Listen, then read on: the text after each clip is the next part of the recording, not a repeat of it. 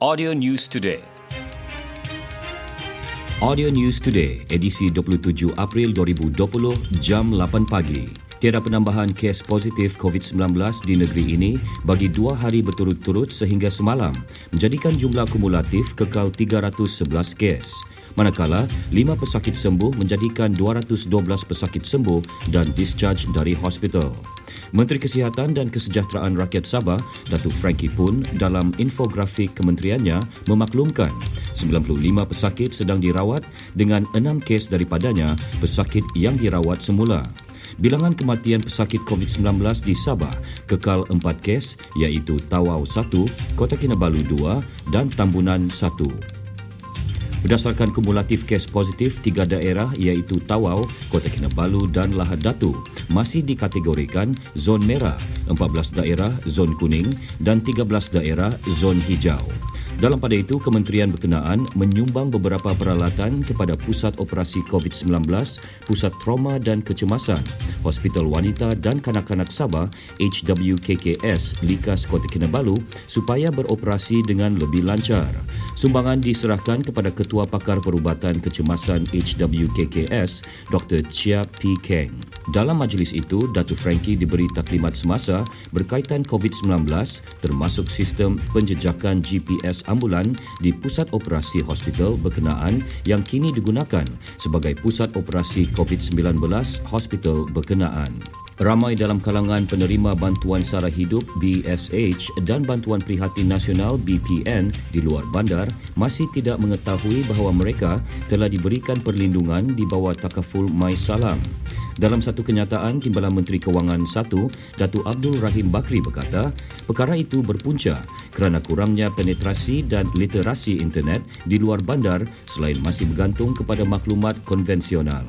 Katanya pemegang polisi insurans My Salam terdiri daripada penerima BSH itu sudah boleh membuat tuntutan bermula 1 Mac tahun lepas melalui dalam talian.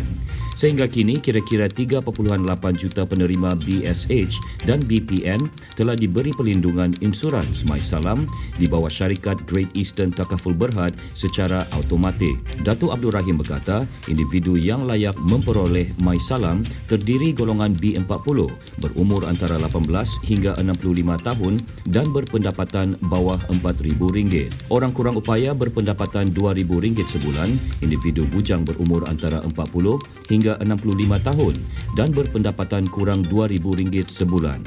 Skim itu juga akan diperluas kepada kira-kira 8 juta bukan penerima BSH bagi kategori B40 yang berpendapatan kurang daripada RM100,000 setahun dan berumur antara 18 hingga 65 tahun. Seorang bapa dan anak perempuannya ditahan polis kerana ingkar perintah kawalan pergerakan PKP di Beaufort semalam.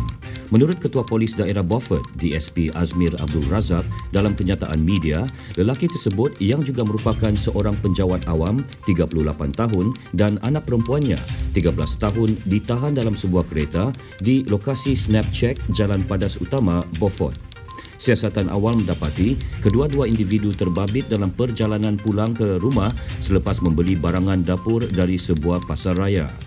Berdasarkan pengakuan, mereka mengetahui arahan penguatkuasaan PKP iaitu tidak keluar rumah tanpa alasan yang munasabah termasuk membeli keperluan barangan dapur tidak lebih daripada seorang.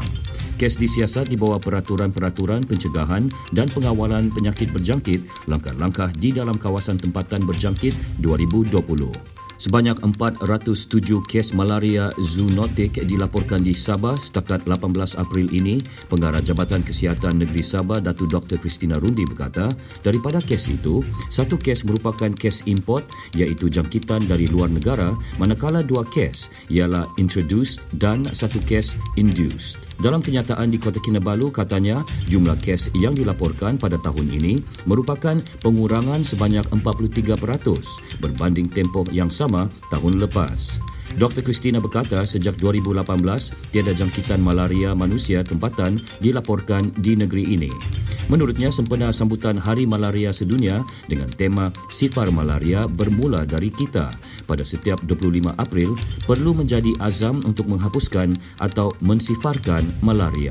Waktu operasi Pasar Inanam Kota Kinabalu masih kekal sama dalam tempoh pelaksanaan Perintah Kawalan Pergerakan PKP pada bulan Ramadan ini bagi mengawal penularan wabak COVID-19. Timbalan Ketua Bahagian Pengurusan Penjajah dan Pasar Jabatan Perlesenan Dewan Bandaraya Kota Kinabalu DBKK, Jaraiman Abdul Manaf berkata, waktu operasi pasar itu bermula jam 6 pagi hingga 2 petang setiap hari. Beliau berkata demikian kepada pemberita di Pasar Inanam Kota Kinabalu. Jaraiman berkata pasar itu juga melaksanakan langkah-langkah keselamatan termasuk menghadkan kemasukan pelanggan bagi mengelak kesesakan dan melakukan penjarakan sosial. Pihak DBKK akan mengambil tindakan penguatkuasaan terhadap mana-mana pemilik premis perniagaan yang gagal mematuhi arahan itu. Kelab penyokong Arsenal Sabah SAS turut mengambil inisiatif membantu golongan kurang berkemampuan dalam tempoh Perintah Kawalan Pergerakan PKP bagi meringankan beban mereka khususnya dalam bulan Ramadan ini. Menurut pengerusi Kelab Penyokong Arsenal Sabah SAS, Muhammad Sadiq Muhammad Jaffa, kesemua sumbangan berupa barangan keperluan asas makanan, hasil kutipan daripada ahli Kelab SAS dan juga peminat Kelab Arsenal di Malaysia. Setakat ini hampir 100 keluarga yang memerlukan telah menerima bantuan tersebut. Beliau ditemui pemberita selepas menyampaikan sumbangan di Kampung Suang Parai, Kota Kinabalu. Terdahulu SAS turut mengagihkan bantuan kepada golongan memerlukan di kawasan Alam Mesra, Kota Kinabalu. Sumbangan seumpama akan diteruskan lagi di daerah Papar. Sekian berita dari Audio News Today disampaikan Konstantin Palawan. Ikuti lebih banyak berita di fb.com slash audio news today. Audio News Today